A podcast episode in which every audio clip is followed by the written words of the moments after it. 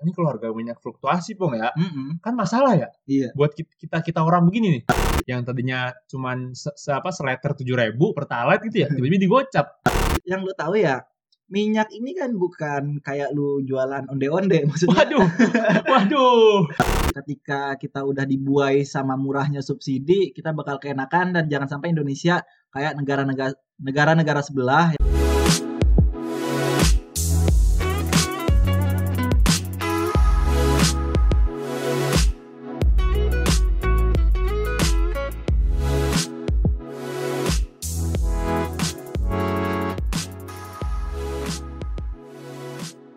Chalkes Simple, nice great. cakep simple yang dibuat bagus Ya. itu artinya Halo lo semua yang lagi nyimak, denger kita lagi di podcast Chalkes episode 10 dengan Wey. gua Rian Kopong. dan gua Yedi Yeay. welcome back to the Chalkes Ha-ha. Yeay, mantap mantap. Ya, lu semua bakal dengerin lagi di episode 10 berarti yang artinya udah 10 minggu kita kayak begini. Kayak begini dan 10 kali gua lihat komuk sih. Aduh. Ya, eh, mantap. Ya, mungkin sekarang udah pertengahan bulan puasa, sebelumnya terlambat mungkin kita mengucapkan selamat menjalankan puasa Ya bagi yang menunaikan. Eh, eh, walaupun udah 10 hari kagak apa-apa. Hah? Eh, selamat menjalankan pokoknya ya. Emang Jangan lu puasa ya? puasa gua. Oh iya puasa, oke. Jangan batal-batal. Jangan sampai keciduk di warteg. Kaki ya doang, Iya, gak ada kepala. iya bener. Aduh, tutupan pengalaman gue siap siap. Bentar, bentar. Balik balik balik balik. oke Ya, ini jadi apa ya?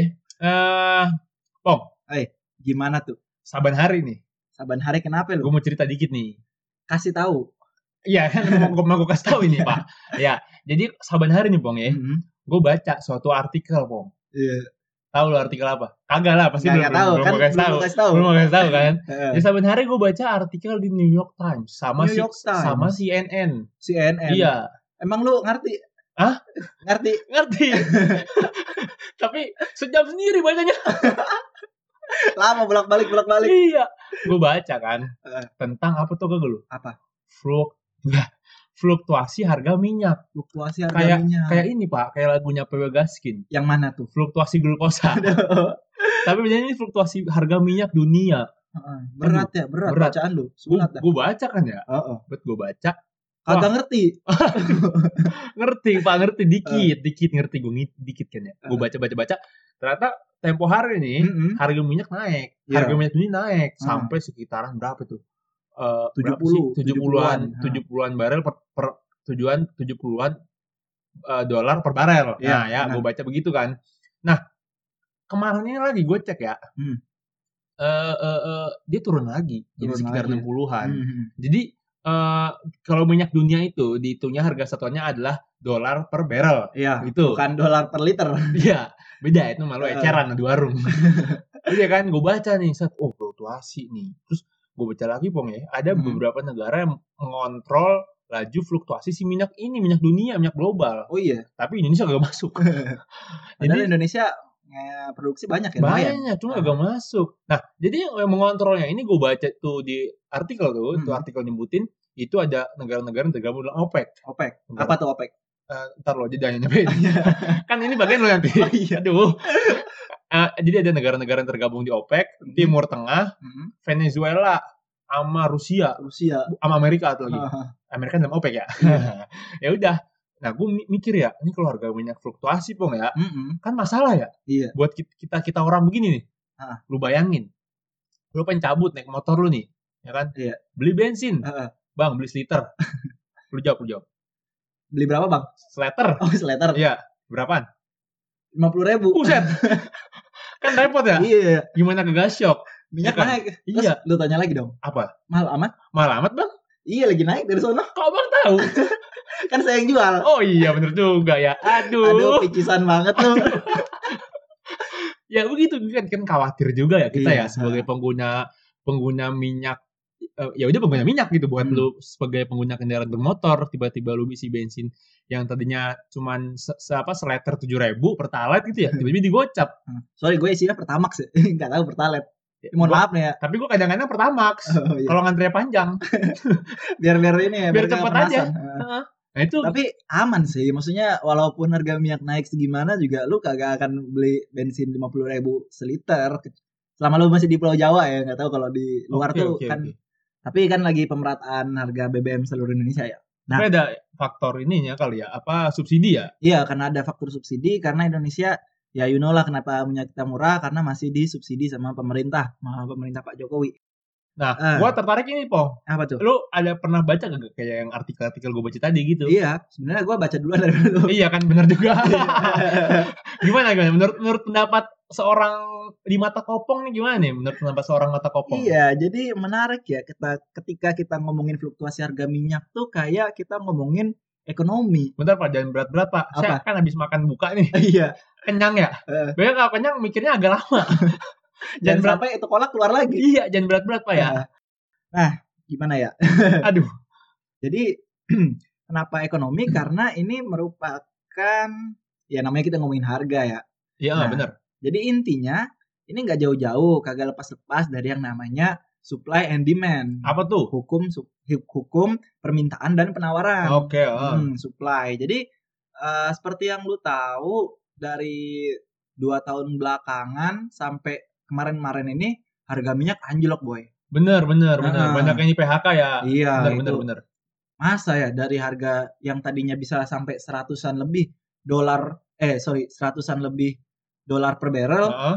ini anjlok jadi cuma 30-an 40-an edan ya ya lu bayangin lu yang tadinya jualin barang harga 100 ribu sekarang tinggal 40 30 ribu kan rugi juga bisa Bandar. ini ya tutup lapak ya. Tetep gulung tiker loh nah, Nah itu, itu yang itu, terjadi itu makanya me- yang men-trigger banyak pekerja-pekerja di minyak beberapa dua dua tahun belakangan ini banyak yang akhirnya pindah haluan lah Iya, atau bener. dia nggak apa di PHK lah gitu ya. Mm. Bener ya? Eh, karena kita geoscience dan masih dekat mungkin ngerti ya dengan dengan gonjang ganjing yang terjadi di, di dunia perminyakan. Tapi buat lu yang belum tahu, ya begitulah kondisinya. That's why eh, agak jarang ada bukaan di Pertamina atau perusahaan-perusahaan lain. Ya Nah. buat buat eh, li- yang pada lagi pada nyimak buat para pencari kerja Iya. khususnya di dunia migas itu kondisinya emang dua tahun belakangan sampai sekarang pun Iya, emang lagi nah. sedikit buka-bukaan lawan dikarenakan fluktuasi harga minyak apalagi dua tahun terakhir ya Pak. Ah, ah. Tapi sekarang udah mulai mendingan nih. Mulai mulai naik ngerangkak nih ya. Ah. Nah, jadi kok pertanyaannya gini ya, kok bisa naik bisa turun? Siapa sih yang ngatur eh, suka-suka itu aja kali tadi ya? kan, kan Ah. se- sepengbacaan gua Iya. sepengbacaan Ah, apa dah jadi sepengbacaan gua ini yang ngontrol kan dari beberapa negara itu kan iya. apa sih yang OPEC negara-negara Hmm. OPEC Timur Tengah lah sama Venezuela sama Rusia Iya. nih kenapa mereka bisa mengontrol itu Kenapa tuh? karena itu supply and demand Eh, terjadinya penurunan harga minyak yang sangat besar kemarin-kemarin ini itu nggak lepas dari supply yang sangat melimpah kok bisa melimpah ya jadi minyaknya kebanyakan yang beli tetap ya udah murah jadinya sama kayak fidget spinner dulu nih fidget spinner pas awal-awal keluar mahal kan ya oh Hah. iya iya Ntar, ya saya nge- saya ngebayangin dulu itu tadi apa pinjam apa tadi bilang fidget spinner iya gua apaan sih ya nih orang ngomong sambil diperagain pakai tangan nih mohon maaf saya bingung fidget Ah, spinner gimana gimana tuh nah fidget spinner pas awal-awal booming dulu ya tapi kan yang jual belum ada Di- sedikit ya sedikit Iya, sedikit mahal bisa dua ratus ribu lima puluh eh lah sekarang lu ke pasar tiga puluh ribu dua puluh ribu ada pijit spinner nah Go- gitu goceng dah goceng juga ada goceng juga ada tapi dari kerdus aduh gimana cara muternya bapak nah itu sama sekarang yang beli tetap tapi eh, apa ya barangnya kebanyakan sehingga harganya turun kenapa bisa banyak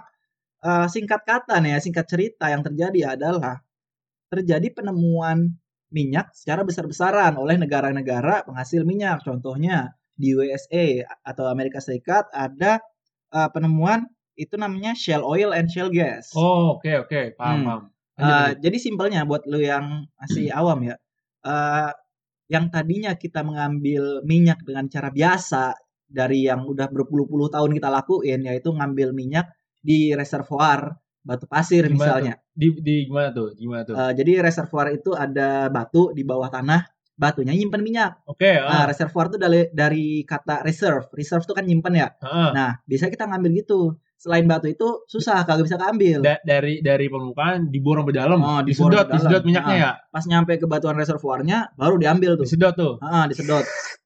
Penyedotan. Aduh. lanjut lanjut lanjut.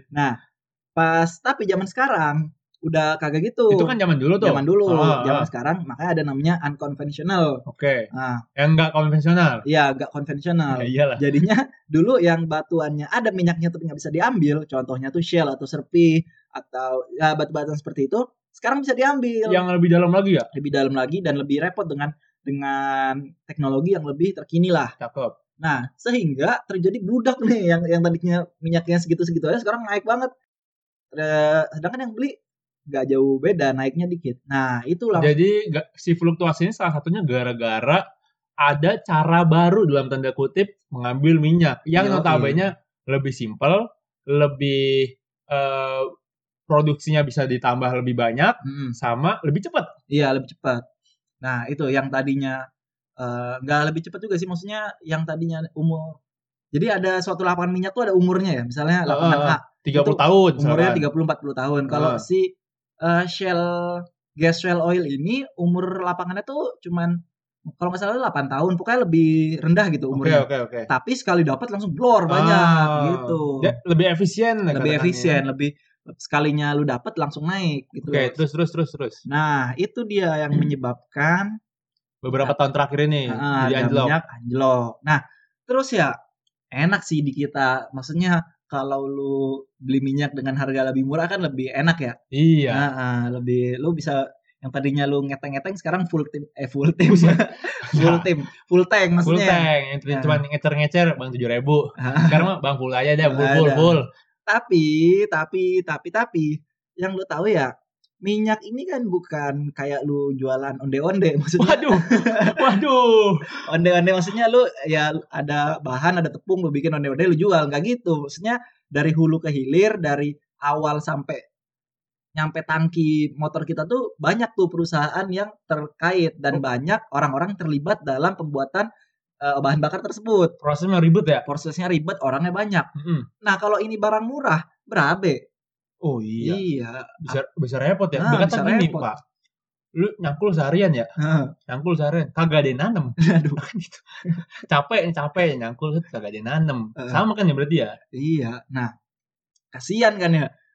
Terus karena kasihan bukan kasihan ya karena efeknya tadi akibatnya apa? OPEC, OPEC ini gampangnya Apa negara tuh? negara-negara yang bersekutu yang bergabung karena mereka ini punya bonding, punya kesamaan yaitu sama-sama penghasil minyak. Ya untuk Ah. untuk singkatannya lu boleh cari sendiri lah ya. Cari lajan Iya, manja. manja dong. Kita belum mencari Aduh, soalnya. lupa kita soalnya. Aduh. Pokoknya ohnya organisasi. ya, ya. Jadi mereka memutuskan wah nggak bisa gini nih, yang lama-lama bangkrut perusahaan Chevron, Shell, Total itu bisa bangkrut tuh. Nah mereka membuat kebijakan yang tadinya supply-nya banyak banget nih, itu diturunkan supaya apa? Supaya bisa nyimbangin sama demand-nya. Di ini ya, berarti minyaknya ditimbun gitu. Bukan ditimbun, dikurangin produksinya. Berarti disimpan dulu kan? disimpan gitu. dulu Disimpan yang tadinya misalnya lu eh, suatu lapangan memproduksi 100.000 ribu barrel per day nah, mungkin jadi 50.000 ribu gitulah gampangnya Oh. nah sehingga apa sehingga pasokan minyak yang apa ya yang menyebar di seluruh dunia ini ikut turun sehingga kan demand-nya tadi tetap ya supply-nya diturunin jadi kan harganya naik lagi Ba- kayak gini ya, berarti orang tuh nyari-nyari berarti ya. aduh Hmm, mana nih jual mana minyak nih Iya. Nah, tadi kemarin murah banget nih sekarang kagak gua ada kagak ada yang jual politik ini Heeh, ada nih yang beli eh ya ada nih yang jual tapi lebih mahal ya udah dah gue perlu nah, itu kayak gitu itu makanya dia naik lagi sekarang Hmm, nah. perlahan-lahan jadi kesimpulannya kalau yang kemarin ini belakangan yang sebenarnya bukan cuman ini ya karena kita ngomongin ekonomi itu ekonomi makro mikro itu banyak faktor kan tapi faktor yang palingnya ini yaitu gara-gara supply-nya kebanyakan daripada permintaan yang ada di pasar nah selain ini juga ada beberapa faktor lagi nih apa tuh bang Mm-mm. faktor misalnya politik oke eh, kebijakan-kebijakan. Nih contohnya kemarin tuh si pirang si Trump itu naik Heeh, pun sembarangan ini bocah presiden ya US padahal ya. iya lu dikeplak jadi tempe lu Iya. Kan digedor FBI gua ulangin malam-malam. ulangin siapa Bapak Trump yang terhormat Cakep. aja. iya. Oke, si Trump naik itu ada bikin kebijakan itu ikut ngaruhin. Terus juga konflik kayak di Timur Tengah tuh ya. Timur, Kalau konflik timur tengah ya Ah, kalau bener lu- bener kalau lu baca apa ya ISIS. berita-berita gitu ada ISIS, ada Houthi, Ah, macam-macam benar-benar. tuh. Ada Arab Spring itu itu juga menyebabkan mempengaruhi ya Nah, permainan si minyak harganya Ah. ini ya mungkin lu yang lagi nyimak bertanya-tanya nih ya Emang gi- apa hubungannya konflik orang jualan minyak mau jualan aja? Kagak gitu, Bray. Soalnya ya contoh kasus saya nih ya yang kemarin Eh, pas harga minyak turun itu oh iya kita ngomongin harga minyak harga minyak minyak yang apa sih minyak kan banyak ada pertamax ada iya. pertalite Ini jangan sampai salah kaprah nah nah, jangan orang sampai ini. salah kaprah Minyak-minyak ter minyak pertalite, minyak pertama, premium. Kagak ya, minyak kagak. kobra juga Minyak telon. iya Kagak, kagak. Bu- Bukan minyak-minyak begitu ya. Nah, jadi ini yang dimaksud minyak adalah minyak mentah, Mentah, mentah. crude oil bahasa Inggrisnya Iya, ba- minyak mentah deh pokoknya belum jadi bensin, belum jadi apa. Iya, itu sebelum diolah dan eh, minyak ini ada dua nih biasanya kategori yang umum Oke. pertama itu adalah WTI atau WTI Ya, Apaan tuh? WTI itu kepanjangan dari apa ya eh, West Texas Index kalau nggak salah. Oke. Eh, Ya, itu. Ya, ya, Texas pokoknya ada Texas Texasnya. Yang kedua brand.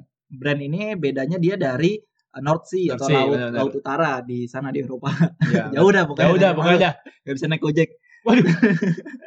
nah, iya, ketika kita ngomongin harga minyak, otomatis kita bakalan ngelihat dari dua harga minyak tersebut, Bi- brand dan WTI. Nah, tadi gue Emang emang per- bedanya apa itu? Perbandingannya apa? Selain tempat itu. selain tempat itu juga ada kualitas di mana si Texas ini lebih light gitu lebih ringan masa jenisnya gitu gitulah ada kan gitu. minyak kalau kita ngomongin ya banyak ada yang aromatik ada rantai panjang rantai Lah kan, pendek ya kali Hmm. gitu. nah kali kita jadi 3 SKS ini kalau Lah- kita lah kan, sebutin ya semua kali brand sama WTI itu bedanya cuma tempat doang. Ya Kali Iya. ada beda-beda lain Nah, gitu kan. banyak banyak bedanya ini bisa aja sih Edi jebak gua untuk gua baru ujian kemarin oh, Bapak ngulang. Iya. Aduh. aduh jangan bilang-bilang Oh iya bener. Lanjut, lanjut, lanjut. udah gini ya terus oh iya tadi gua mau ngasih contoh konflik ya Oh iya konflik yang ISIS Ah. sama siapa tadi gitu? Hoti Hoti. Hoti, bener Hoti. Jadi ISIS.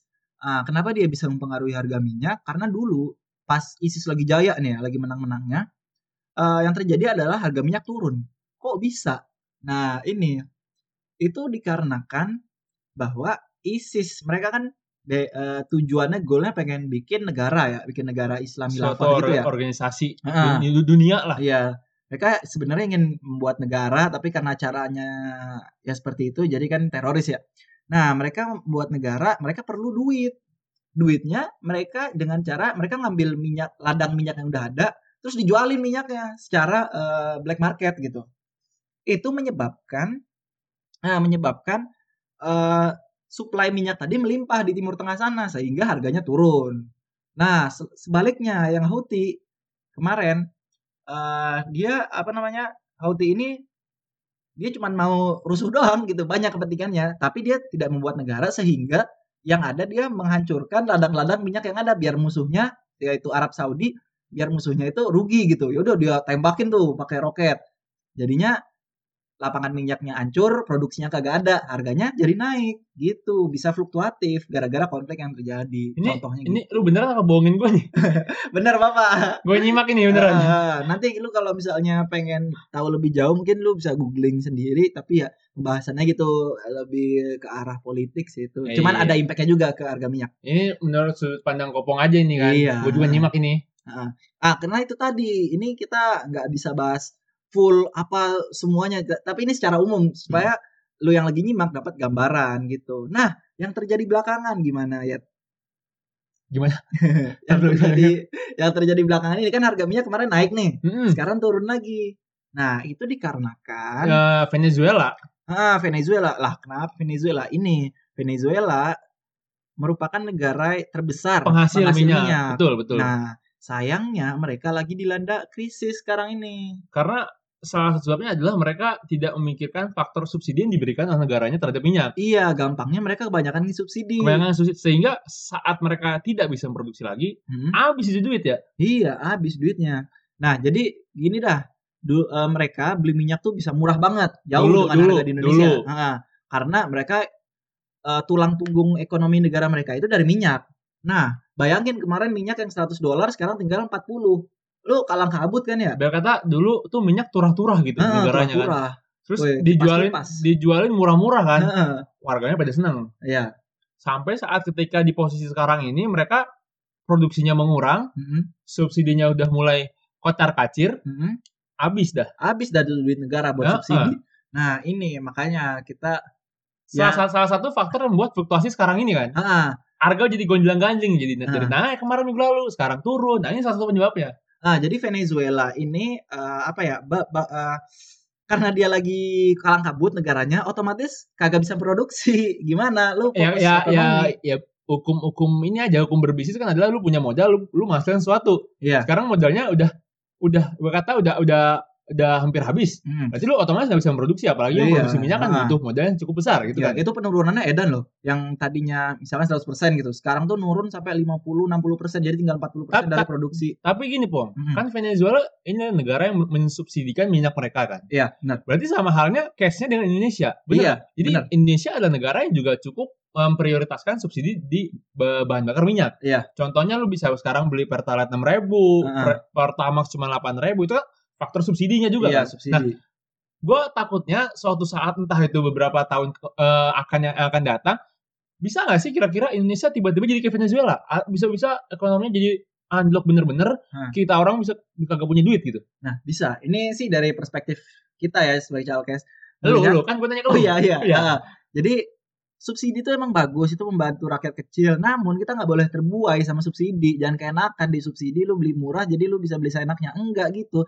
Ketika kita terlalu mengandalkan subsidi, nah nanti negara kita terjadi apa-apa nih bisa bahaya. Soalnya duitnya bisa habis sama subsidi buat lulu pada kayak gitu. Jadi ya bagus subsidi tapi jangan kebanyakan lah gitu. Eh, Soalnya nanti yang terjadi kayak Venezuela masyarakatnya ini keenakan sama subsidi gitu Ber- loh. berarti kalau menurut gue nih kayak subsidinya harus mengikuti juga harga pasar ya berarti ya? Iya jelas. apapun barangnya gitu ya. banyak pertimbangannya. Jadi, Jadi- kalau harga minyak di Indonesia naik berapa ratus perak, berapa ribu, ya emang buruk sih. Cuma inilah apa namanya masih oke lah gitu. Karena kalau terlalu murah juga harga minyak kita bisa bahaya.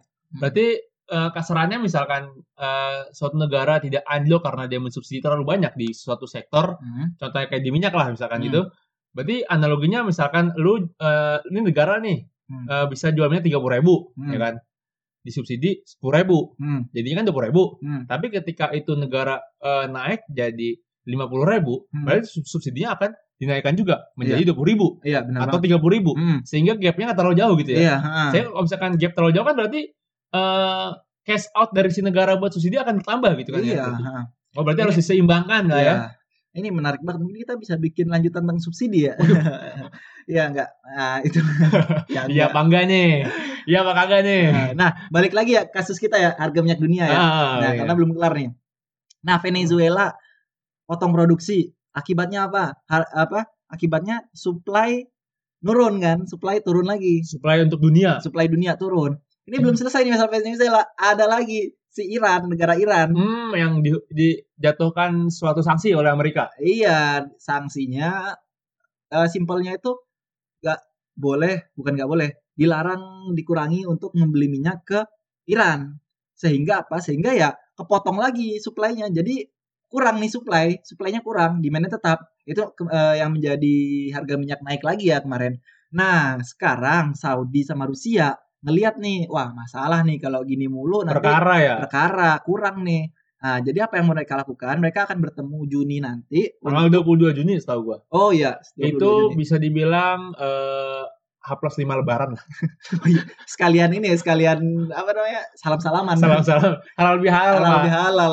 Orang Rusia sama Biar- orang biar Arab. biar enjoy ngobrolnya ya Yo, sambil iya. makan lontong ya kan sambil ada ketupat, ada kue-kuean Oh, ada aduh, kue itu yang pakai ho- Apa apa, tuh? topi tinggi itu. tumpeng Monde-monde. kue buaya bukan Ya itulah pokoknya.